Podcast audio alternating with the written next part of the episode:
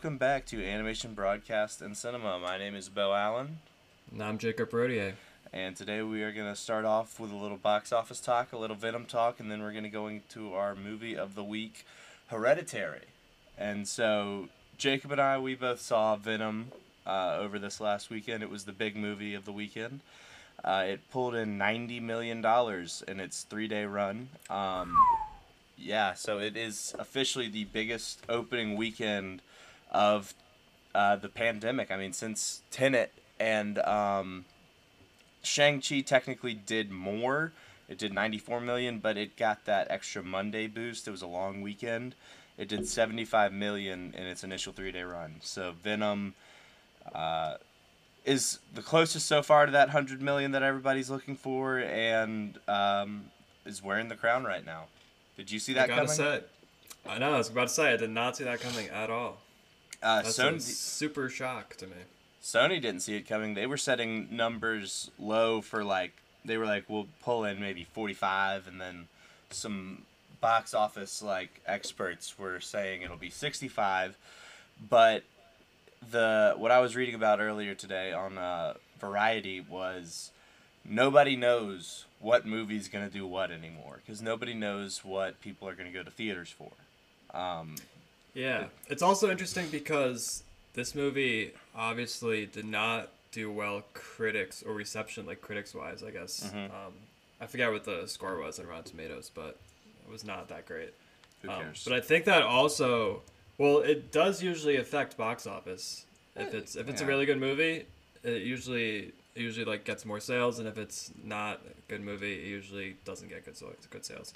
But this movie kind of proves that, like you just said, it really doesn't matter anymore because people are just gonna go see a movie no matter what right now. Um, I think what matters more is probably, I mean, maybe for you and I and other nerds of our level, the uh, critic score will matter. It's 59% for Venom. 60 is what would be fresh, so it's one point below there.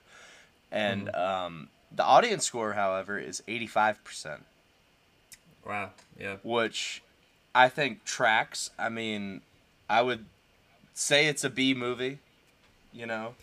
Well, the thing is, it was basically the same thing as the first one, just like ramped up a little bit more. So I feel like people going into this kind of knew what they were getting, and that's what they got, and that's why they were happy about it. And I think people also saw that 80 minute runtime and were like, oh, this is just going to be super fast paced. Um, I need to just buckle in. We're in and out. You know? Yeah. Um, it was awesome. I've, I'm a known huge Spider Man fan. That's my bread and butter right there. I know tons about Spider Man, and I've, since like 2007, I've wanted Carnage in a movie since I was like nine. And oh my god. Were he you was- satisfied? I'm pretty satisfied. I would have, you know, the whole time I was thinking, oh, this would be a little bit better if it was R. But also, you know, superheroes are, uh, you know, at the core for children, and I am just a tall child, and um, so I. Yeah, I agree. I think I- this definitely could have benefited from being R. But um, you know, PG thirteen is gonna pull in the money. Um, Yeah. and also, I'm. I want kids. To, I want kids to get excited about this stuff because I want this stuff to last a long time. I don't care how corporate packaged it is and how bad it might be for the film industry. I want. I like these franchises and I think they're fun. And um, and Carnage was cool as shit. Yeah, I think this one was very self aware of what it was. Like, if they had the first one, they were kind of trying to find a balance between being, like, funny and self aware and also, like, s- taking it seriously the entire time. And this one, they kind of just took away the whole seriousness and the drama of it and kind of just went full in on the on the comedy aspect and being, like, self aware of, of who they were in this world that they're in. Right. And if if they wanted to um, make these more serious, I think they would have gone with the R off the bat Mm. in the first Venom. Um, they were thinking about doing that, and I remember really close to the actual release, they like recut it and were like, "No, we're going with PG thirteen." And so, Right. yeah, That's what happened. I there. could see this kind of becoming, if they keep making these, which they probably will, kind of like a, a Fast and Furious type franchise, where they, they become more self aware and just becomes more and more fun and entertaining as you watch it. I mean, people think Carnage is supposed to be this like really dark character. He's not. In the comics, he says the most cringy shit. Like Eddie Brock is this big like jerk who thinks he's funnier than he is, and he's not very smart. And the point of like what the symbiote does, and we're getting into real deep nerd territory right here, is like it makes your those like it makes your strongest qualities come out more. So of course he's gonna be telling all these like really stupid ass jokes and. Venom was shit. hilarious in Yeah. this movie. I know. And He had some great one liners. it was great, and it's what I'm. You you want to see like that like. Um, this is uh, not really a spoiler. They when they finally, it's like a, a one throwaway line to get off a joke when they finally start calling themselves like the the lethal protector, which is what they go by in the '80s in the comics, and it's the stupidest fucking name ever. It's so it's such an '80s comic book name, and I think they point that out. Like they know what this character is, and I think it's not going to get good critic reviews because why would it? It's corny and it's cheesy and it's supposed to be. Yeah, I think over time critics are gonna kind of recognize that and kind of warm up to it because I feel like the same thing happened with Fast and Furious where critics started to like pan it in the beginning, but now that they're even like they're crazy self-aware, they're like talking about each other in the movie. They're like critics are becoming like warm to it. Like this recent one got like decent reviews because critics are like, "Oh, it's fun, it's dumb. Like we, we get the point Yeah. of it now." Um, and clearly, the first one nobody thought it would do that amount at the box office. It was a huge box office hit. Um, and this one was too. I mean, uh, people really like seeing these movies, so of course we're gonna get more, and it's only gonna get bigger and better. Yeah, yeah, I would definitely recommend seeing this movie. It was a fun time in the I theater. would too. Stay for the post credit. Um, yes, one hundred great percent. post. Venom's got great post credits. I mean, I remember fir- uh, I was What? when I was texting you right after the movie finished, and I was like, I was in the credits, and I was like, "Yeah, it's a solid movie," and and you're just like, "Keep watching," yeah. and then the after credit scene happened, and I was like, "Holy shit!" Well, That I got mean, me so hyped. like every, the Venom post credit scenes have all been really good. Um, I remember What was the first The- one? the first one had post credit scenes that left me like the same exact way. Um, it was him meeting Cletus Cassidy, and it's Woody Oh Harrelson. right, and I was like, "Holy shit! They're actually doing Carnage!" Like, oh Mhm. my god, I can't believe it. And then after that, it was the like six minute long Spider Verse teaser, oh yeah, and I, was like, "This looks amazing!" And I left the theater so happy. yeah. it was fantastic. And I won't, one, I won't say anything about the the post credit scene, but my theater had like one of the biggest like gasps and like oh that I've Yeah. ever seen in like since Endgame probably. It was crazy. yeah, Sony is is really killing it with these Venom post credit teasers. Like, I feel like in a lot of like a lot of the ways they're using these post credit scenes also to sell the movie. Like Venom's the the people, the marketing team is hyping up this post credit scene. I think that people are going to be talking about this post credit scene, and it's that's definitely going to drive some sales. Yeah, I mean it's great. Um, smart for. I mean that's a big. Sell, that's another big sell for this movie for these movies. Yeah. Um, I like it. Uh, I was I meant to go see Many Saints of Newark this week. I couldn't find time to, and then I also had Titan to go see. Uh, one I've been looking forward to for a while, and then one you saw. You want to give us a little bit on that movie? Yeah, um, it's incredible. I I fucking loved it. Great it was analysis. Moving on.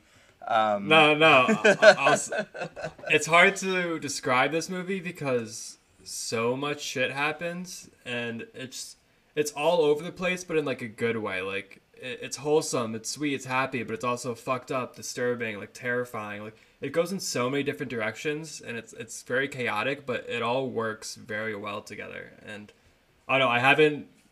Uh, a movie hasn't gotten a reaction like that out of me in a long time. Like I was, I was gasping. There were some scenes like kind of you were tearing up a little bit. You're smiling. You're like, look. I, some parts I couldn't even look at the screen. It was just like it was horrifying. It was, it was a great time. Um, and I, I loved it. I definitely recommend seeing this in theaters because it's definitely worth seeing with the crowd because it gets some strong reactions.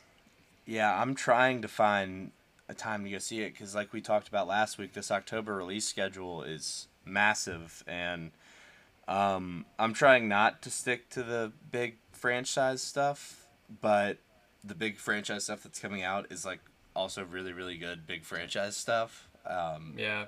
And unfortunately, I don't think Titan is doing well in box office. yeah, I mean, it's It's tough because gonna be I tough. looked up the synopsis for this, and the synopsis, I think we talked about this, it's literally just a definition of Titan. So Mm-hmm. Right. it's, It's- not a great sell. and I think it's doing that on purpose. Clearly, Oh, it like, is. Um, The less you know going into this movie, the better. Do you think this is a movie where they're gonna like it's? You think the studio's trying to make a ton of move, money off of this, or they just really like it's this neon. movie? Neon kind of like makes this type of like weird indie, uh, weird like I don't know like fucked up movies like this. Um, it's kind of their genre, and they don't push them that hard. So I think I don't know. I think the people who will see this movie kind of know what they're getting into, and that's their audience, and that's about it. That's all they're gonna Right. make. It's it's very hard to drive the general audience to see this movie because it's it's very out there. Um, yeah, that's something I could see. Um, I mean, the this week we have No Time to Die and Lamb, and Lamb is probably gonna fall by the wayside, but I really want to see that movie. And the next week, it's Last Duel and Halloween Kills, and that is gonna be. I think. I honestly don't know what will come out on top there. Mm, honestly, I think Halloween Kills is gonna bring in a bigger audience. Uh, Last Duel is so appealing, though. I mean, you got Matt Damon, Adam Driver, Ben Affleck, and Ridley Scott directed. Like, that's huge. Actually, yeah, because Matt Damon and Ben Affleck are gonna bring in like a lot of like adults too, because adults love the both of them. So And then- actually, but- yeah, I changed my mind. Last Duel is probably gonna get bigger. But hang on, don't don't don't change it back just yet because oh man, they're going against one of the biggest horror icons of all time, Michael Myers. Like, and yeah, and I feel like those always do well at box office. with Jamie Lee Curtis returning again, like this is and it picks up right where the last one left off. Like it's it's. Uh, it's a lot of people are going to be interested in it. It's gonna be a close call. The Metacritic scores not great, but you know what? I don't care. This is gonna be yeah, it's gonna be another one. It's like Venom. Yeah, that- who gives yeah, a shit? didn't do great, and people are still gonna see it because who gives a shit? People want to see movies right now. Um, It's I'm- Halloween. It's spooky time. People want to get spooked. Yep, I'm pumped to go see that movie. And then we also have Dune and French Dispatch coming out the same weekend. Like we're stuffing movies down here. I think the 16th and 19th, like that. Oh wait, that's this. That's next weekend too. Jesus, there's never a free week in October. God. Be in the theaters every week. Oh yeah, no, I meant like that's when a the a down week is when I'll go see like a a, du- a Titan and a Lamb, but I mean I'm not gonna be able to. I'm gonna have to see like three movies in one week, one of these upcoming weeks, Hell and yeah. do a podcast and watch whatever movie we have for that. It's gonna be a lot. Um, speaking of lots of movies, Andrew Garfield is in two this year. Um, Eyes of Tammy Faye is the one that is out right now, correct?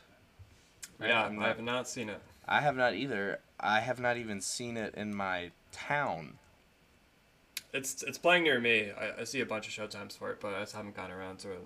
Um, I also really didn't don't, don't know anything about Tammy Faye in real life. I don't I either. feel like that was our parents' generation. I don't either, but I love stuff about televangelists. Like I don't know why, because I, I don't like televangelists. Um, but uh, Andrew Garfield, I've heard rumblings of a uh, supporting as- uh, actor. Um, Yeah, same with Chastain for leading. It's uh, is this gonna be the big uh, a big Garfield year? Because I mean, he's got uh, as Tammy Faye and a possible Oscar nomination. He's got Tick Tick Boom, which he is leading, uh, and then he might be in this new Spider-Man movie. We don't know. I've seen you know the pictures everybody's saying, but I don't. I'm not. I'm not Yeah, saying anything. I don't. No one wanna- knows. I don't know Really, if I no one want knows. them to be in it. Like I don't know if that's a whole other topic. We can save that. But um, I mean, those three movies would be, I mean, huge for him. And it's not like he he never really has a low point in his career, I would say, but like, um, I wouldn't say he's ever been as big as he was when he was in Spider Man, and this this could be a pretty big thing for him. Give him a little more power. Uh, yeah, I, I agree. I mean, Garfield is an incredible actor, and he hasn't been nominated for an Oscar before, right? He Social has. Network, maybe. He he. It was for uh, Hacksaw Ridge Oh, Hacksaw Ridge, right? for best right, leading. Right. Um, but yeah, he definitely deserves to win an Oscar. So props to him. He should uh, keep doing what he's doing. I wish I- him the best. I mean, yeah, I, I think he'll get one at some point. Whether or not it's for Tammy Faye, I won't. I don't know. Um, but I I just want more Andrew Garfield. I think like I there's never I've never seen him and been like I don't want him in this movie. He's a very versatile actor. Oh my god, yeah. Um, I mean, I a big I remember a big joke for a while was, oh man, the guy from the Social Network is gonna be Spider Man, and sue me. I thought he was a good Spider Man. He was fine.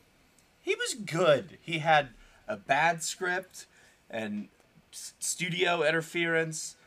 I think he has more care for the role than anybody else. He's he's a Spider Oh, I'm sure he put his best effort into it. he is a Spider-Man nerd like me, yeah. and I love the representation.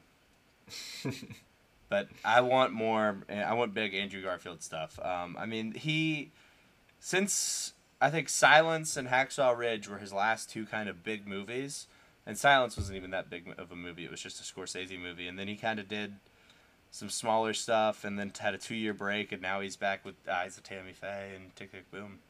Yeah, I saw the uh, A24 film he did, Under the Silver Under Lake. Silver Lake, yeah. That's that was a great weird movie. one. I loved it. Yeah, it was super weird, but I really liked him in that. Um, Tick Tick Boom. I know we were ragging on musicals, and I'm not changing my opinion on that, but I do kind of like the look of Tick Tick Boom. Maybe it's just I have the Andrew Garfield glasses on, but like, uh, I it doesn't mean, look bad. I saw the I saw the poster and I saw Lin Manuel's name right there. On the Is he attached to it? I think he's directing this. Shut up. No, he's not. No, he's not. It's Michael Showalter. Okay, well, his name's on the Oh, poster. so he- shit. He, has a I just- big role. I, I just realized I was looking at Eyes of Tammy Faye. Hang on. Hang on. I'm, pr- I think he's directing it, man. If he's directing it, I'm not going to see. Oh no! he is. I mean, I love Andrew Garfield, but if he's gonna put on that Lin Manuel talk rap crap, I'm not gonna watch it. I do not want to see what Lin Manuel Miranda does behind the camera. Why is this happening? Because ever since Hamilton, man, Hollywood wants him. He's I hot. get it. Oh, I don't like the looks of this anymore. I love how you did a complete 180.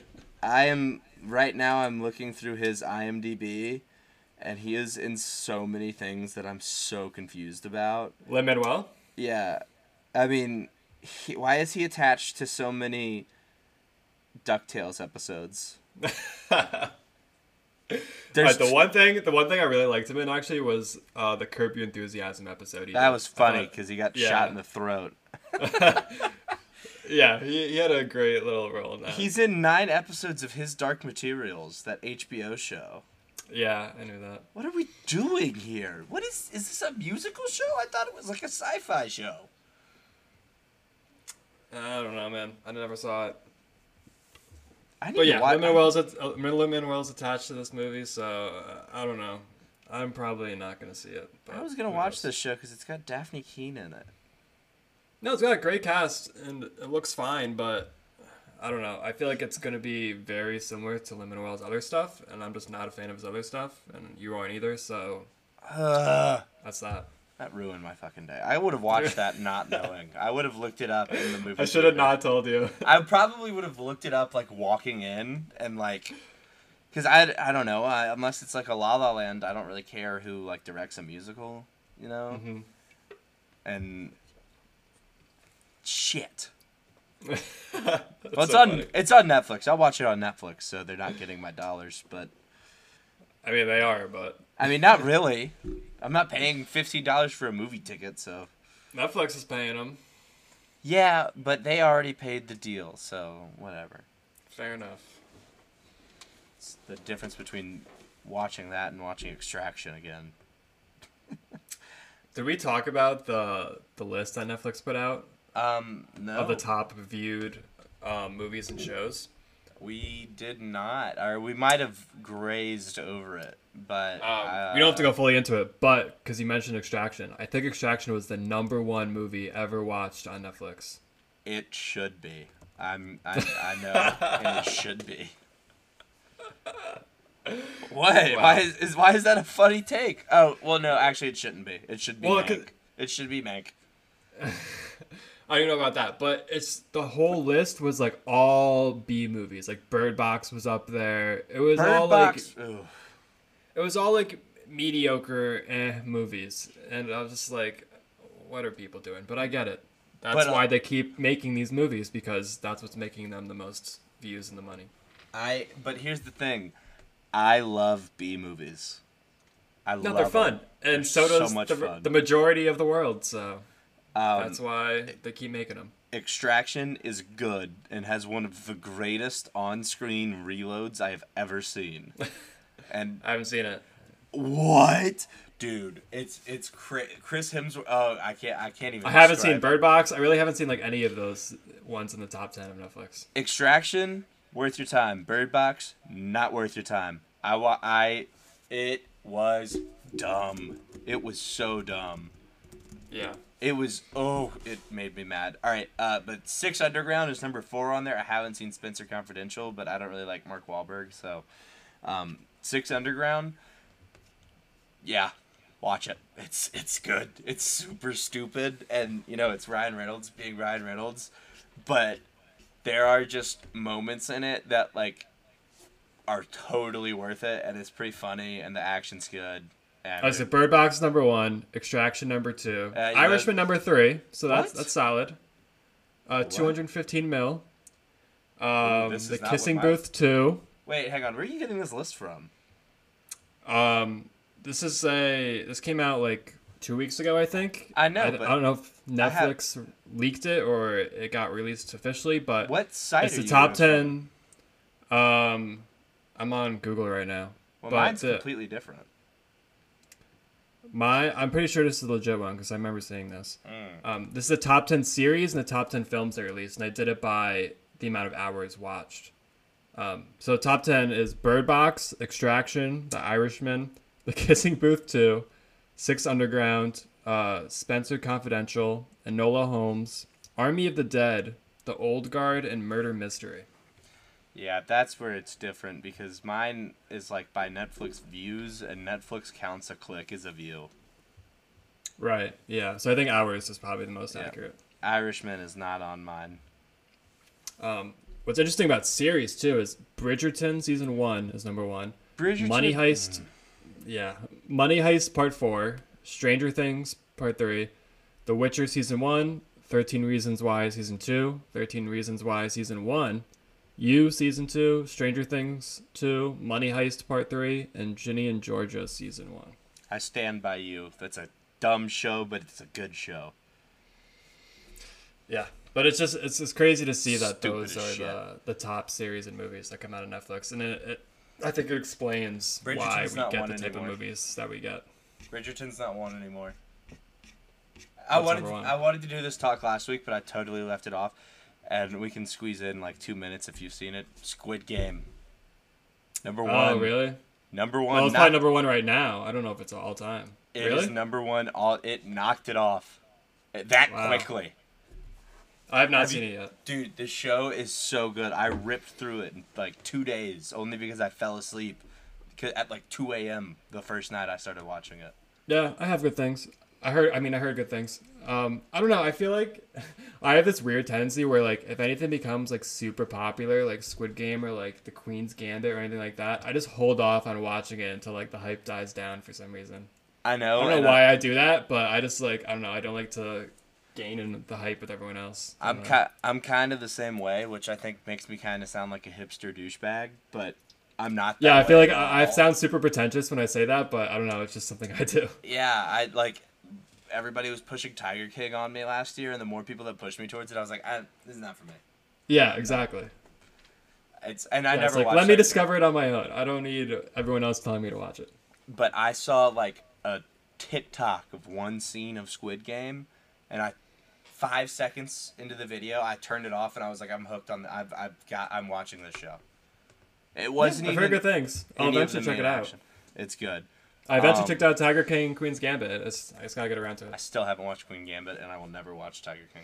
So They were both fine. They're entertaining. eh, I've heard. I really, I, I'm strongly on the opinion that if Tiger King came out at any other time, it would not have done well. Oh It's no. just because it came out in the beginning of COVID. It was a crazy story, and A hundred people just percent. wanted to be hooked on something, and that's all that people were talking about. A hundred percent. Um. All right. Yeah, let's One- move on. One last point. we knew we got completely. How did we get there from Andrew Garfield? Jesus. Netflix, man. I know. Um. All right. James Bond, the big one this week, besides Lamb. But what the hell is Lamb? So, um. James Bond. Who's your favorite Bond? Who? Yeah. Okay, I gotta be honest. I haven't seen much other than Craig. I'm not a big Bond guy. That's- The first Bond film I saw was Skyfall. That's ooh wow. Well, that's not as great of a look, but um. I love Skyfall. That was great. I've seen a lot of Bond. Um, my family likes a lot of Bond. Um, and I think the first one I ever saw was maybe Goldfinger. Finger? Goldfinger? I don't know why I flubbed that. Um, but I think I think I think Who's the Craig's actor in too. Uh, that one is a Connery, I believe. Okay. Um, yes, it is. Wait. Yes, it is. It's your favorite? You don't even know? It's not my favorite. My Oh, favorite. okay. That was Oh, the you first. said that's the first. Okay, Yeah. right, right. Um, my favorite is also Daniel Craig because he is really, really good at that shit. the bet my favorite James Bond, and maybe it's just the one. It's like your favorite SNL cast is the one that you mostly grew up with. Yeah, Um, recency bias. Yeah, I mean, Skyfall is such a good movie. I could talk Yeah, about it's that great. movie forever. It's uh, highly rewatchable for me. Yeah, that was my introduction to Bond, and I loved it. Mm-hmm. Uh, I, you should have watched Casino Royale first, but it's okay. I just Um, saw that recently, which I loved as well. Oh my god, you just saw that recently. Um, I'm not a big Bond guy. I think I saw that movie when I was like 11, and the suicide, like the explosions and the first scene, I was like, this is the coolest shit I've ever seen. Um, it was a cool ass movie. It's so good, and the and like now that I'm older, like all the poker and stuff, I'm like, yes, give me more, gamble more, yes. it's so great. Um, and Mads Mikkelsen is just the guy. It's such a good movie. Um, Yeah, Jeffrey Wright was in there too. Yeah, Jeffrey Wright. He's and he's come back a few times too. Um, hmm and he's gonna be in No Time to Die. But I can talk like Skyfall is so. It's perfect. I think I mean Casino Royale is fantastic, and it's a lot of people's favorite Craig movie. Skyfall's mine. The end of it, and oh, it's and Anton Chigurh is such a good villain in that movie. Or is it Yeah, Silva? Roger Deakins shot it. Beautiful cinematography. Anton Chigurh is that? Oh, Anton Chigurh is his is Javier Bardem's freaking. it's it's No Country for Old Men villain. Silva is the uh, guy in uh in Skyfall. Javier Bardem is just good at villains. Um, I love that movie, and we can. Spo- I mean, I feel like we can talk about spoilers. This movie came out in 2012. Um, killing. I think killing Judi Dench. While I love her as M, and she was an M for two different Bonds, I think that was a good idea. And putting Ralph Fiennes in there, um, I mean, they needed to mix it up, and I thought that was a good way to like add a twist and keep it fresh without switching bonds because I think they were going to around then, and then Craig signed on for one more, and then they left Spectre like open ended, and then now they have to conclude it with No Time to Die. Yeah, I mean, when I saw Skyfall, that twist meant nothing to me. I was like, okay, cool, because I haven't seen anything else. I didn't like know her character or anything, so I was like, okay. Oh God, she's great. I love her. Um, But yeah, no, it was all great. I loved it, and I definitely want to watch more Bond in the future, but I'm haven't pumped. not gotten around to it yet. But yeah, I'm excited for this new one because I've seen this whole series. So I. All right. What do you think of Spectre? no, it's a dud. Very, very mid. I am so worried about No Time to Die because Well, here's the thing. There's a there's a trend with Bond. I feel like every other Bond movie has been good. yeah, Quantum of Solace, but Quantum of Solace was at least interesting to me. And Yeah, but I don't think it's it's like it's not received well. I don't think. no, it was not. It was such a it, that was a lot. Not compared to Skyfall and Casino, which No. are both before and after it. So this is So we've had like good, bad, good, bad, um, good, bad, and now we're about to have this final one, and it's getting good reviews, so it should be good. I have put on Spectre three times, and I've never made it through it. I fell asleep in the movie theater. Yeah, I it have- feels boring, and the villain was very boring too. Like he, there was no stakes. Like it was just like, okay, I don't really care about you. Like Christopher Waltz is a great actor, obviously, but I don't know. I don't know if it's the writing or, or something else, but he was just so boring. I felt. And then they did that weird thing where they were like, "Oh, he's James Bond's adopted brother." What is that?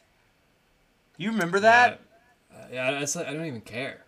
Exactly. And they tried to tie in all the other movies to it. I don't remember what happened. I don't remember it. I was thinking about watching it today before like I go see it and I was like, I'm going to fall asleep again. I've fallen asleep twice watching it and the third time I just turned it off. I was like, nope, bored. Yeah, I have no idea where the storyline is right now, but I It- feel like it doesn't matter. Spectre isn't even gone. I think Christoph Waltz is still in this this new one. Oh, really? I think he might be. And I know the same girl from it is in it. I mean, he might just be in it for like a split second because Rami is the main villain. I don't know. It's oh he's not. He's not. Never mind. Oh yes he is. Oh, no he is.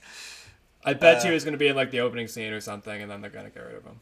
Um, Ana de Armas is in this one, but I don't know what her role is gonna be because Léa Seydoux. She's the hot- she's the hot chick. no Léa Seydoux is in it still. The blonde girl from the last one. Two hot chicks. yeah, I guess. but I don't know. James it's Bond weird. has plenty of women. I know. I don't remember where they left their relationship. Like, were they together at the end of that movie? I'm gonna have to read. I don't think it matters. I know. Bond gonna- go does what he does. Well, it does kind of matter a little bit. I don't know. Uh, make Skyfall again. Just do it again.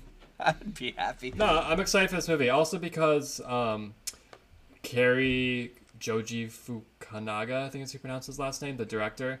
He made Beasts of No Nation, which I'm a huge was a fan of. That was a dangerous Um, game right there. Um, he played, he made it or he wrote it. Um, he made Maniac, the Netflix show with Jonah Hill and Emma Stone. hmm Um, he has a, a very diverse portfolio, so I think he'll do very good with this movie. Very You well. wrote it?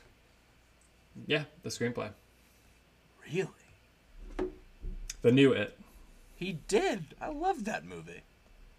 Yeah. Wow. Awesome.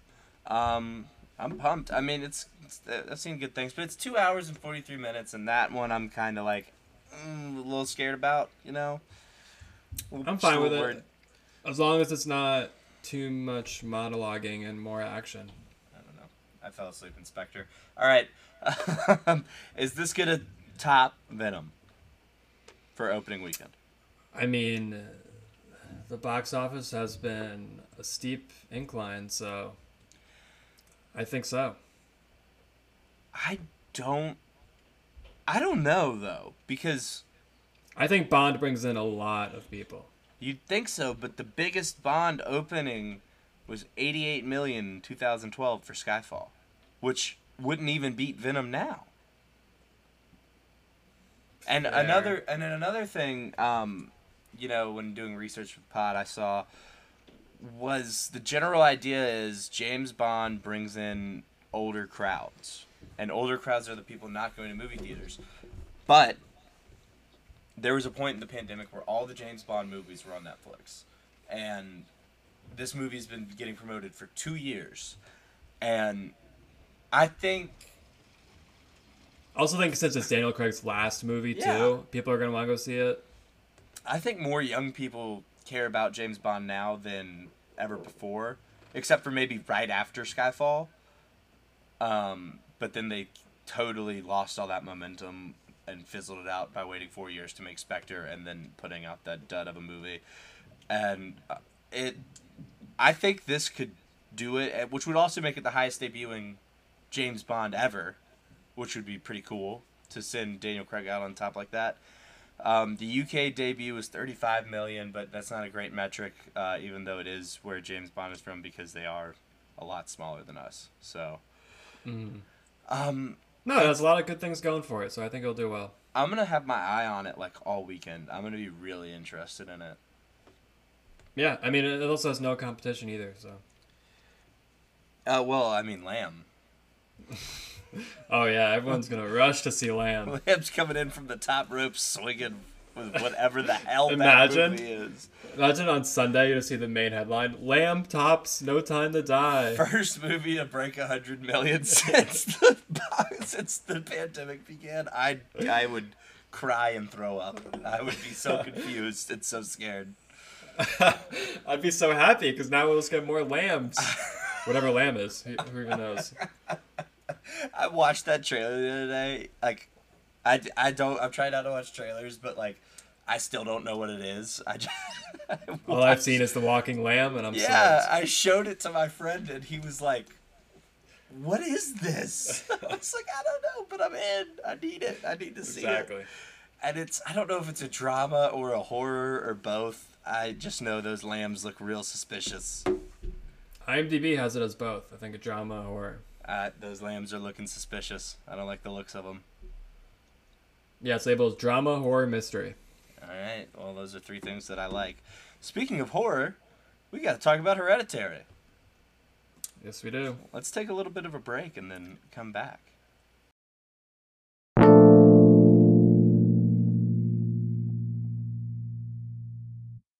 Hey everybody, it's Bo here to tell you about our sponsor, Album Book Club. It is a book club, but you know, for albums. And uh, they have weekly picks that they put out on their Twitter at Album Book Club One, and they uh, have curators that choose picks week by week. Uh, it can range from hip hop to bluegrass to death metal to indie to pop. It's all over the place. Uh, it's a great way to discover new music. I've been following them and working with them for quite some time. They also put out their magazines on albumbookclub.com. They just put out an issue with Osar and Paris Price. Uh, they have great merch over there. It's all great looking stuff. Um, definitely check them out. Give the Twitter a follow. Give the page um, a look. It's great stuff. You're not going to be disappointed. Good way to discover music. Let's get back to the movie.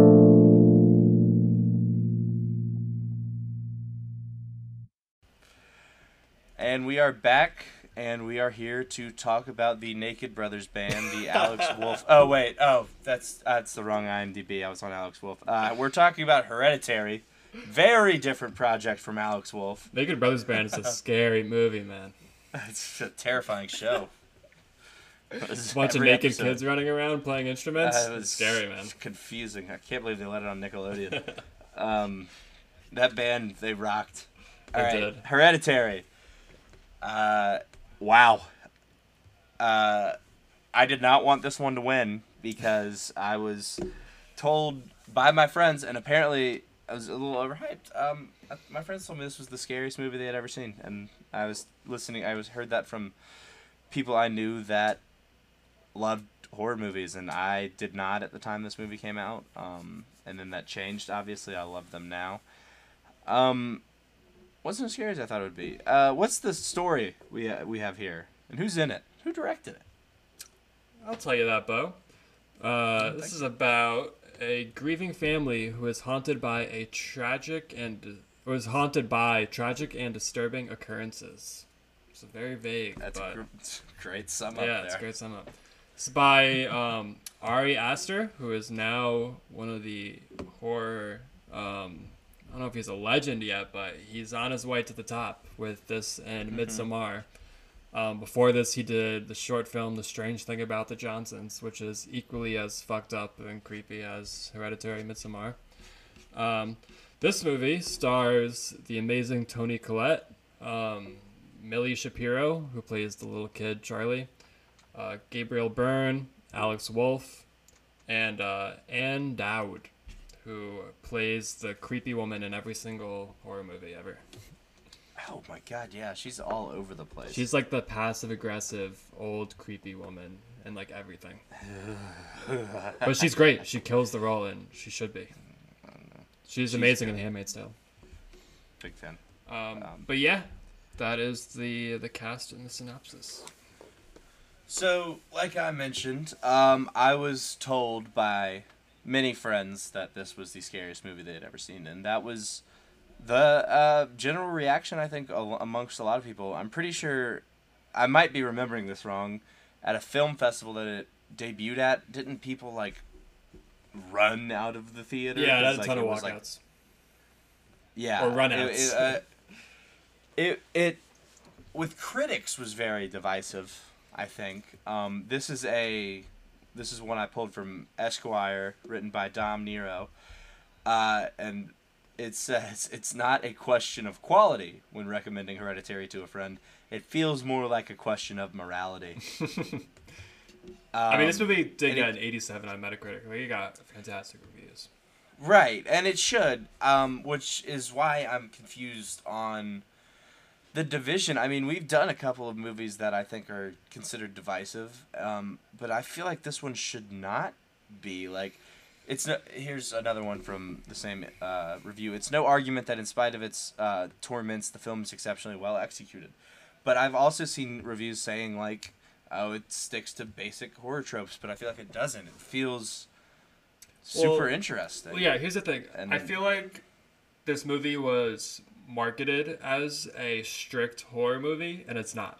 The No. it's it's a family drama slash I don't know, I guess a little bit of suspense and mystery throughout, but it's really not horror until the last like 30 minutes of the movie. That's when it gets like Right. pure horror. And I, I think that's probably what drew a lot of misconception and a lot of movies do this, like especially A24 movies. I know do this a lot where they advertise the movie as a horror because they know that's going to bring more people into the seats, but it ends up not being that entirely. Right. Um, I think also a lot of the horror. It, I, I, I, I think it's more of a horror movie than you think it is. I definitely understand the family drama, but I think also some of the horror comes in the family drama. You know. Well, yeah, this like- is definitely like this is my how- third time watching it, and there's so Mhm. much foreshadowing and like hidden clues like leading up to the big event at the end. they were sitting in the English class and the teacher was like, "See, you see what he's saying? There's always clues like to lead to like what should be the obvious event." And then I was like catching them all as I was going, and I was like, "Oh, cool, Ari Aster, like it." Um, but I, like I think like some of the like horrors are supposed to be like the way people deal with trauma of loss and the links they'll go to like heal that pain. Um, I think. I mean, this is definitely disturbing and fucked up, but I wouldn't describe it as the same thing as like scary, um, yeah, traumatizing. I guess. yeah, traumatizing is a good one. Although you know, like I said, I mean, Insidious is also traumatizing. I, this one, Yeah, but I in a feel like different I'm- way. I loved. I I loved this movie, but I don't know why. Like, I was started off super on edge the whole time, and like then by the back half, I had like settled in, and it, when it got to the scary parts, I wasn't really scared of anything, and I was a little disappointed. Well, I think that's what the those critics were talking about by saying they've kind of followed the basic horror tropes. Because towards the end, he kind of does lean into it, but in my opinion, I think that works because of the whole build up.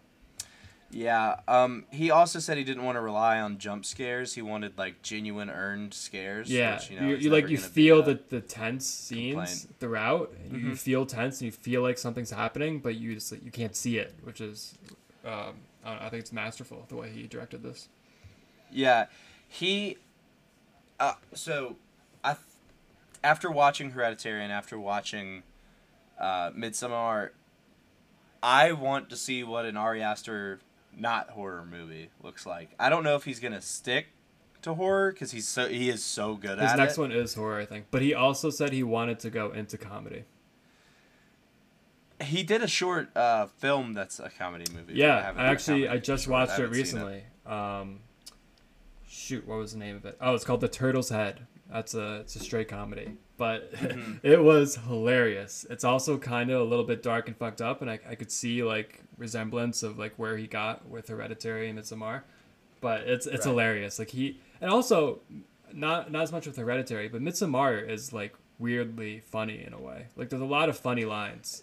Yet there has that like humorous character throughout, but it's like it's kind of darkly fucked up. Like I remember I saw this. Um, I saw not Hereditary. I saw Midsommar. Um, I saw the director's cut with a Q and A with Ari afterwards. It was like a full house, a bunch of critics, and so when we saw it, most of the people there already saw Midsommar because it was the director's cut and it was something new. So we kind of all knew what was expected, but a lot of people were laughing throughout because we knew what was coming, and it was just like it was funny to seeing like how fucked up and disturbing everything was. Right. Like it has a, a funny undertone to it in a way. Well, one thing I was thinking of, well, like yeah, some of it, like he, he definitely does do the like, and this is and this is something I texted you. Alfred Hitchcock would put super dark jokes in his movies, but they'd be hilarious, Right. and he he a lot of his stuff is clearly very Hitchcock inspired, Very uh, Polanski. just like camera movements and stuff. Uh, Very, I'll get to that in a second, but his like shots that he does of the house and the woods and the mountains are gorgeous. And the same thing with Midsommar, that Scandinavian whatever the hell is so beautiful. And I just want like a real like not not to say horror aren't real movies, but I want like a dr- like a drama or something that is just like set in the woods and looks amazing. It's, it was shot so beautifully, and the lighting I thought was so well done throughout. the this. lighting is the the sh- the shot of the family at the funeral and the with the white snow-capped mountains Mm. and the green grass and then you're going and it's taking you below into another grave i was like this is the coolest one of the coolest things i've ever seen i was so I also impressed. love the first shot and the last shot. The first shot going into the dollhouse, and then the Mm-hmm. last shot kind of like showing the treehouse. I think as a dollhouse, or the whole house as a dollhouse. Um, I Right. thought that was really well done. it was eh, his camera work is insane it's so good Yeah. and oh A lot I of like loved it. slow push-ins, a lot of slow movements, creepy, creepy, um, a creepy vibe to it. Um, I don't know. He just does a really good job of putting you on edge throughout the entire film. I don't want to step on Midsommar because we might have you know a Midsommar podcast when we get to our cults uh, week. Um, but and they do the same thing here. The camera movements like from the side because they built this house on a soundstage. They didn't film it in the house, and the camera movements from the side where it's like you're going through a wall and you can see the edge of the wall, or in Midsommar when they're still in the U.S. and they're going above like w- walls in the houses, you know, and you can. Those are straight up Hitchcock movements that he does, mm. and I just think it's so cool. Like when you're using your space creatively like that, because not. I mean, even though it's been done in some of the most well-known horror movies of all time or thrillers for, of all time, it's just always so cool to see. and I would like a lot more of that. Um, and Ari Aster is just so good at it, and it, uh, like even with like some of the framing of like the horror shots, I was like, oh man, this just looks cool. Like I can't, I'm not even scared right now. I'm just impressed. Yeah. no, it's beautifully, beautiful shot. It's he's great. Um, and another great, great person in this movie is Toni Collette. Oh my god. She got robbed of an Oscar for this. She should have at least I- gotten nominated. I don't understand. I mean, this The it's- dinner scene alone was one of the best acting I've ever seen from an actress. Oh my gosh, she destroyed that dinner scene. I felt everything she was feeling during that scene. I mean, when I I when uh, Milly Shapiro's Charlie got get got the head taken off, and she's like screaming in her room. I was like, ah, I'm gonna throw up. I feel so bad right I now. mean, I told you this beforehand, but that shot where they show the the head on the road and you see the ants crawling on it, just the way it was shot, and you kind of don't really see it coming because you think once you saw like the the quick flash of the the head banging into the pole in the beginning, you're like, oh, that's it. But oh my god, when it holds on that shot, I will never forget that shot for the rest of my life. That is ingrained in my brain. So do you want to know? And I think bec- Why well, this- before you go on, Oh. I think one of the reasons why it's ingrained in my brain is not just because visually it's horrifying, but also because you can hear Toni Collette just screaming in the background in pain, and she does Yep. such a good job of that. that just, you feel it. It- It's it's so well done. So, um, do you want to know why the they didn't really show the decapitation? So they can show it at that scene. No. It they built like a robot, like a like a, a ro- like it was like I think it was it was like a dummy, but it had some motion to it. I Mm. think it was more like a puppet, and they had a stunt driver who was gonna you know drive in and take the head off. And they did it perfectly, and the dummy's face was designed to crush in like a real human's, and it looked just like her. And apparently, it looked so real that they were like, "All right, we're gonna quick cut this, and we're not showing." Oh my it." god. Well, I think it worked in its favor. A hundred Because also Alex Wolff's character didn't even see it himself. Like he knew it happened because he heard it, obviously, but he didn't see it himself. So we're kind of in this perspective of him the entire time. So one another thing about that particular, um, you know, decapitation, one of the many in this movie. He Um, loves his decapitation. Going into Midsommar Yeah. too. So it's based off something that happened in Marietta, Georgia, like an hour from me in 2004. And so this these two guys drove home drunk after a party, and the passenger thought he was going to throw up and puts his head out of the window Oh, just in case he needed to throw up. And the driver swerved near a pole. The pole's guy wire decapitates the passenger. Oh. The driver was so drunk he did not realize his friend was decapitated. Went home, parked the car in his parents' driveway, and his friend was in the car still, and went and the guy just went to sleep. For the wait, was that Didn't know he got inspiration for this? Mhm. Wow. Wow, I did not know that. Um, Alex Wolff take so I mean, you know, we've both said this before. I mean, we have sisters. If I I I was like I mean, of course watching the movie, I'm like call the call an ambulance, call the police, call somebody. But him driving home just in such a state of shock and just going and getting in the bed and then hearing his mom like screaming, I was like, "Oh god." Oh, eggs. Oh man, could you like if that something? I could not imagine the nightmare your life would become if that It happened. was yeah, it was so masterfully directed, and also props to Alex Wolff too, because you have to really put on performance to really sell that. Because uh, He's been great. yeah, like you said, recently. if it just went like the, oh my god, call nine one one, like or whatever, like my sister just got her head cut off, like it wouldn't work. It only works in this way, and the way that he can't even like process that it just happened because it's so horrifying. And I was expecting it. Truthfully, I was expecting it to be like he's sitting in the driver's seat, and then I thought it was gonna be like a cut, and it's gonna be him still in the driver's seat, but the blue lights, and then a cut, and he's in the back of like an ambulance, like but sitting up, and they're Mm. sitting there. Yeah, like a match cut. a cut, and then he's like, yeah, match cut, yeah, and then him at home, and that's exactly what I was expecting, and then he just started the car back up and went away, and it was like, oh Jesus. Yeah. Ugh. Also, he was high Ugh. too. Yeah. He was not having good feelings. No, that's probably a bad time. Um, but the, uh, we were talking about the foreshadowing. Apparently, on the pole that decapitated her, the symbol Mhm. that was all over the movie was on. Yeah, it. I caught I that. didn't catch that. Yeah, I, I didn't catch that my I first mean, time. I caught that like my third time probably. Right. There's so many It's- things like at the funeral, like the the people smiling at them. There are just so many subtle things throughout where you can see. Like uh, there's one shot I don't know if It- you noticed in the mail. Um, they like show a shot of like the mail at the door, and you can like see Uh-huh. on the on the mail they're trying to get um, Toni Collette's character to go to one of the meetings, but she wouldn't go. So they had to like figure out another way. That's why they had Ann Dowd's character run into them at the store to get him to go. Are the meetings are the meetings all those people? Um, I don't know. It's a good question. I don't know if everyone was in on it at the meetings or it was an actual meeting and then just them two. Had a couple people sprinkled sprinkled in. Um, man, the intricacy of that plot line was super. So I knew there were some culty aspects to it. Um, I remember somebody telling me something about like the grandmother being in the cult, but I, I think wrongfully put this in the spirits. I think it can fit it. I think it would fit better as a cult movie. Yeah, because it really is a cult. But- it does get supernatural at the end, but Right. and I guess it does have to do with spirits. Like the whole point of the cult has to do around like spirits and supernatural. But Yeah. yeah, it, it is Well, a cult movie as like- well. I mean, yeah. I mean it.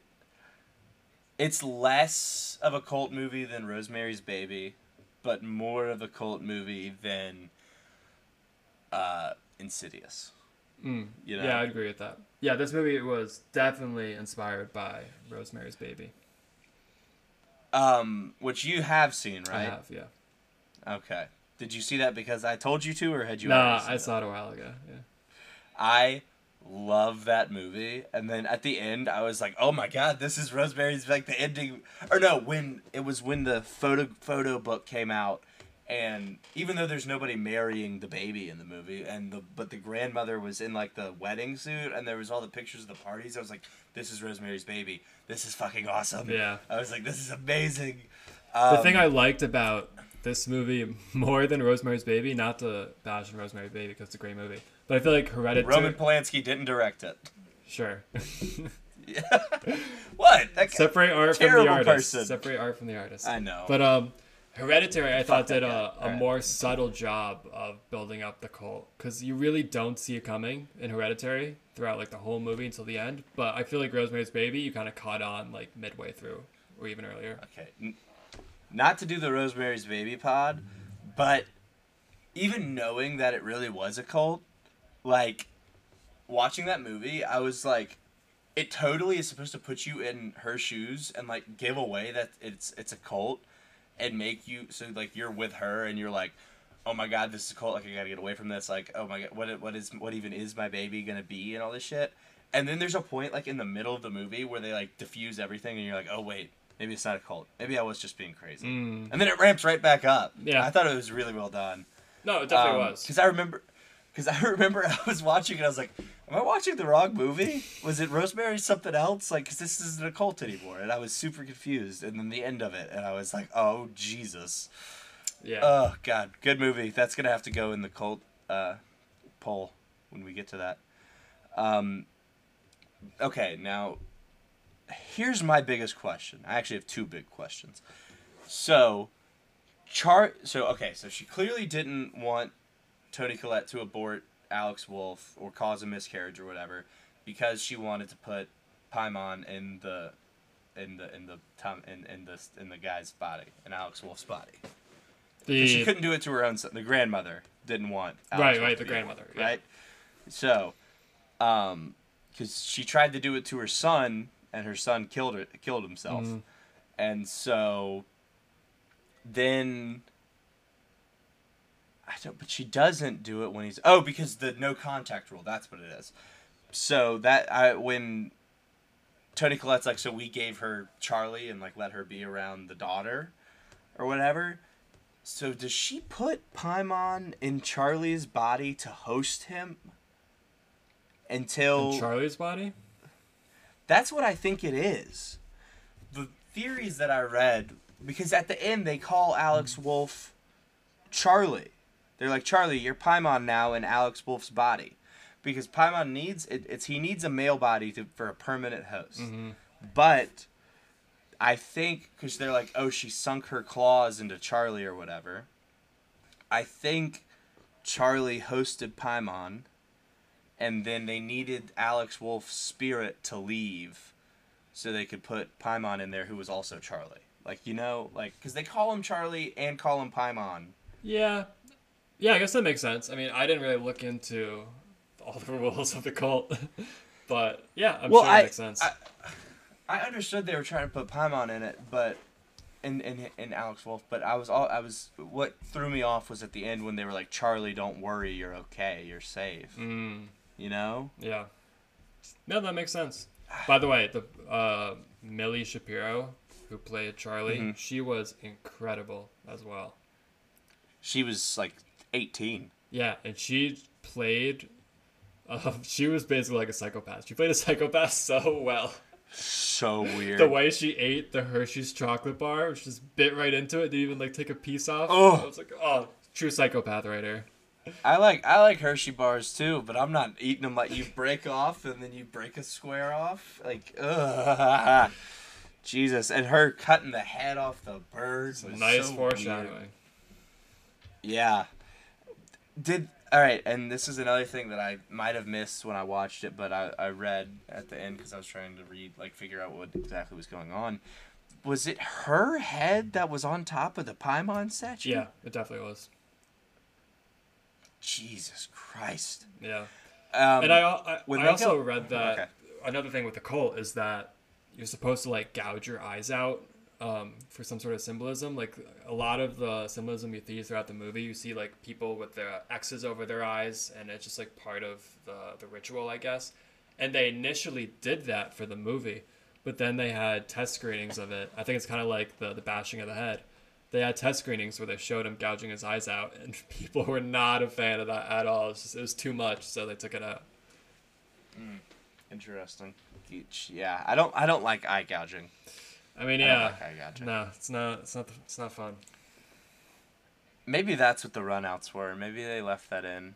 Because I swear I remember reading something at Cannes about people like running out, throwing up, and then I was watching. I don't think it was I at like, Cannes. I, don't think it was before that. But no, people definitely did walk out of Cannes. But also the thing about like those film festivals is that happens for like any horror movie almost. Uh, Like a lot of them, people walk out. They do ten minutes standing ovations. Like they're very pretentious over there.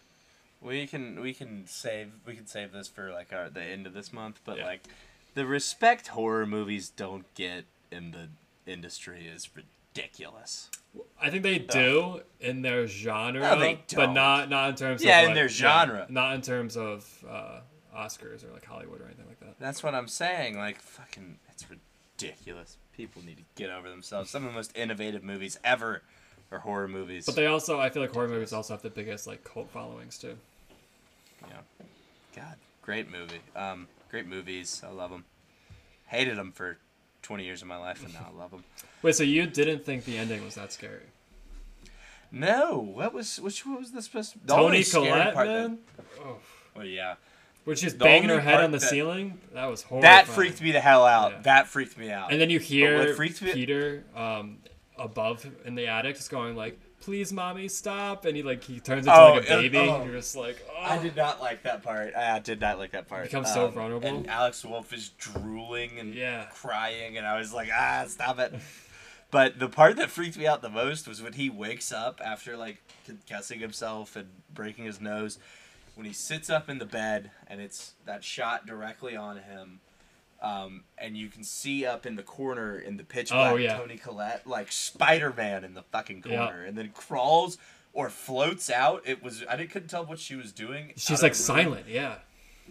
and then like, but okay, so my room in my house where I watched this movie, I, it's- I'm in the basement. peeking out the corner every And- five seconds. Well, I'm in. The, I I have no windows, so when my TV goes off, I can't see a thing. I fell asleep watching Seinfeld. I was, I was like, no, not tonight. Yeah. No. Um.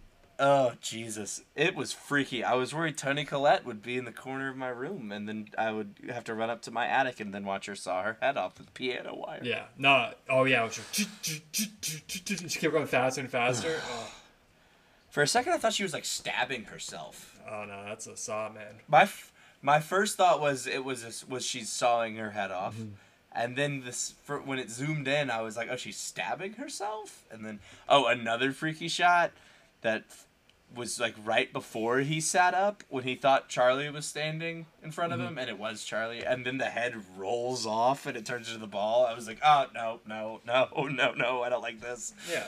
Um, it was it was good. I mean, it was freaky, but it wasn't as scary as I thought it would be. It's and those those things did freak me out a lot. But I'm trying to think of the last horror movie that like, like Insidious, like threw me for a loop. Like, yeah, I think Insidious and Conjuring and those those are more scary. Mm-hmm. I think scary is the wrong word for this movie. Like we said, it's it's more like horrifying and like fucked up, where you feel it and like your your insides. It's not so much like the jump scares, like you said. Like oh, Ari wasn't trying to go for that. So when you see the when we saw the grandmother's body for the first time, um, in the attic, All right, yeah. did you, I thought it was Charlie's for a second. Because just because of the decapitated head. Oh, okay. No, I, I, what I was up with the decapitation? Oh, weird! Another weird plot point that I meant to bring up. So Charlie hosted Paimon, and then went into Alex's body, but the grandmother was married to Paimon. Was supposed to be his bride. So was she married to Charlie as a baby? Colts do some weird shit, man. And then like, but and then they had her in the wedding dress with her head cut off. Yeah. What oh yeah, is going on? I didn't understand the goals of this cult. Yeah, I didn't really understand the cult that much either, but it was fucked up enough to have me horrified. It was a I kind of didn't even want better, to know more. Um, better cult, Hereditary or Rosemary's Baby. like I would say Rosemary's Baby just because they're more efficient. They, They are, and brought not the as son of gruesome. Satan. They brought the son of Satan into the world. Yeah, not too bad. I gotta watch that movie again now. It's a great movie. It's, ugh, I love that movie. I hate Roman Polanski though. Yeah, Um, fuck Roman Polanski. so I mean, we've already touched on this, but uh, why? I don't understand. Like, I understand. Like, my friend, one of my friends who loves horror movies was like, "It's gonna blow your mind," which it did. Um, but I had another friend text me and say, "Good luck, like not sleeping tonight." And I mean, I did fall asleep watching Seinfeld, but that's just because I felt I do that every night. But, um, it, I don't understand why it terrifies everybody so badly. Yeah, I don't know. Your friend said it, it scared them, but I don't know. I mean, I think terrify is the right word. It's not. Yeah, I don't know. It's, I guess that's hard. People are gonna confuse a lot. I think when your friends said scary, I think they meant more like terrifying and like horrifying. maybe. Um, I don't know. It's because not many horror movies really like delve deep into your bones like this one does. It really did. Don't raise I your like voice at me. though. I am your mother. Oh Jesus. That face on your face. Yeah, yeah. I've heard that sound clip and I didn't know where it came from. um, No, that whole scene was And incredible. then- her like when you like when she's having the nightmare and then you realize they're like both doused in lighter fluid and you also don't think it's a nightmare. I was like, oh, we're go we're going up in flames. I was. I mean, the dad out. did. The dad did. R.I.P.. Ooh, yeah, that was. I thought when he when they like focus kind of like on his charred body, but it's a lot on his wedding ring finger. I thought the ring the finger was gonna fall off. I Mm. was just like expecting it, and it didn't happen. Oh I man, him getting then one- engulfed in flames was pretty rough. It was. Pretty, it's a tough beat. It's a bad. I beat love right the there. shot they showed that too because it's just a wide shot and you just see him just get engulfed Yeah. and they hold on him. And then you see Toni Collette like horrified, and then just snap. Yep. like back like and like is like normal and then you realize oh she's possessed now um the possession scene when they do the seance was freaky that was a good one Oh, one one also Um, thing we didn't mention is the score. I thought the score, especially towards the end, was so incredible. good. Yeah, just the the. It was so good. Like it just started elevating. You could just feel it. It had a culty vibe almost. It, it was almost like a choir. oh yeah It's like a choir of people Ugh. just like it's got like the THX sound. It's like just kept getting louder and louder. i attach that thx sound to like pixar movies when i'm young don't do that to me Oh yeah, that THX like, horrified me as much as Hereditary did. You're sitting in the theater and Um, that loud ass sound comes on. You have no idea what you're getting into. Just like, what? I thought this was a kids movie. oh yeah and then, and then i was about to watch some good shit I wonder why Um, Pixar did that. They're trying to horrify kids the rest of their life. Well they were showing off their sound system I guess so. it- they're like hey you ready for this shit like look at this listen to this audio I don't think people care about sound in a Pixar movie. Buckle in, baby. Woody and Buzz are getting loud.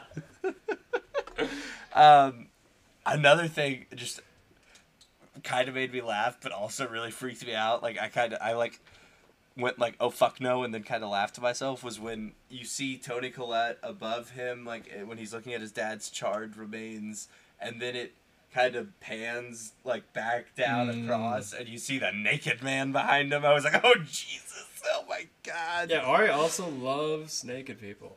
He loves naked people. But I, don't guess that's step on Midsommar also that's much. also like a cliche of uh, a cult too. Like I think cults love to be naked too. Yeah. They feel pure. Their natural bodies. Yeah. Ugh. Wait, we raised one of the kings of hell. Christ.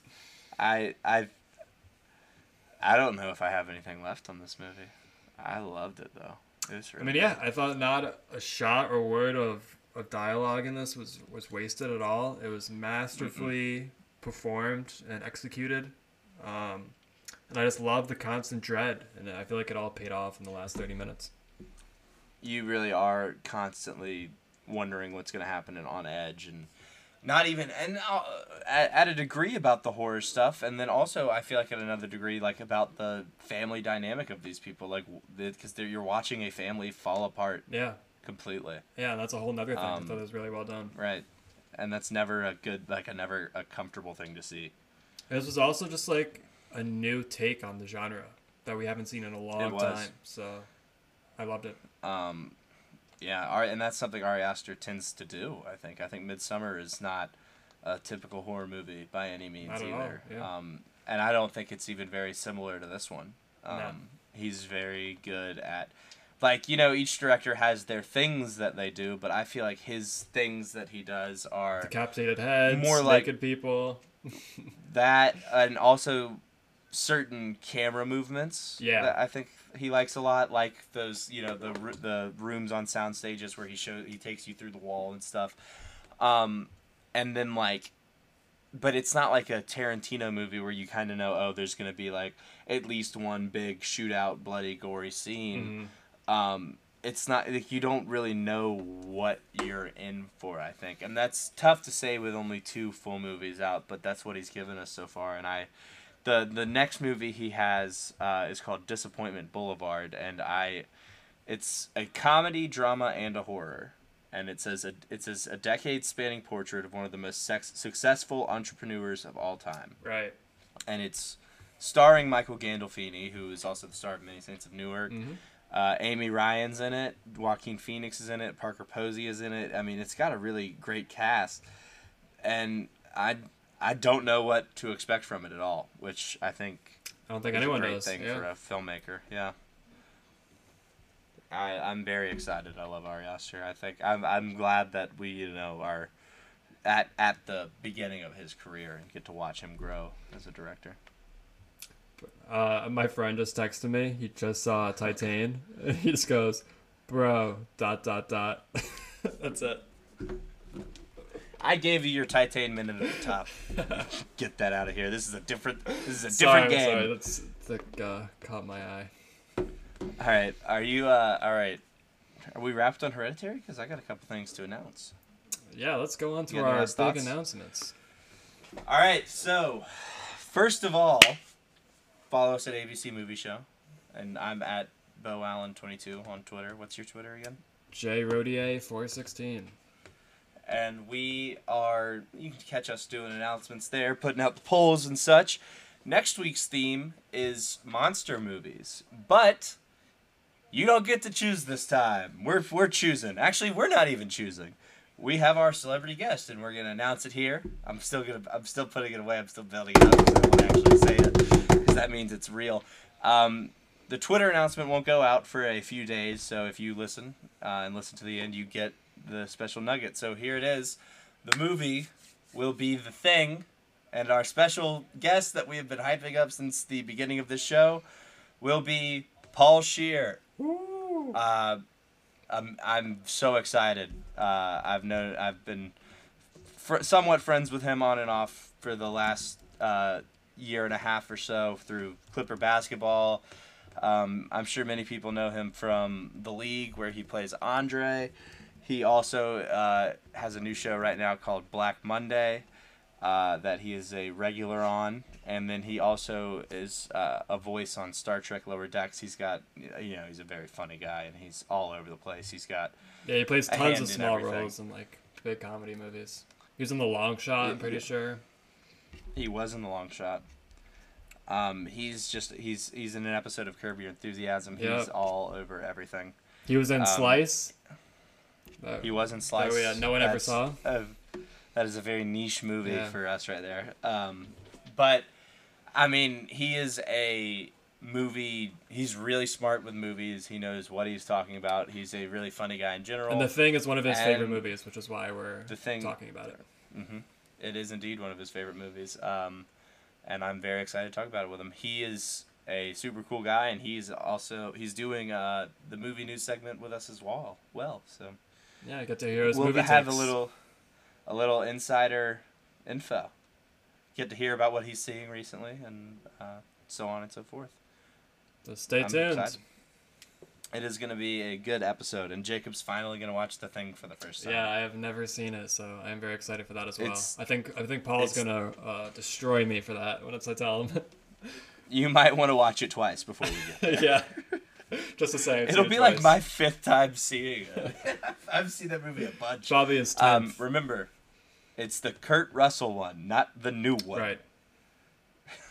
You should come in and tell him you watched the new one. that would be awesome. Or just don't say No anything one- until the white end of the podcast. oh, we're not talking about the new one. wait. This is the 2011 one with with Mary Elizabeth Winstead. He'd hang up immediately. Oh god, that'd be so funny.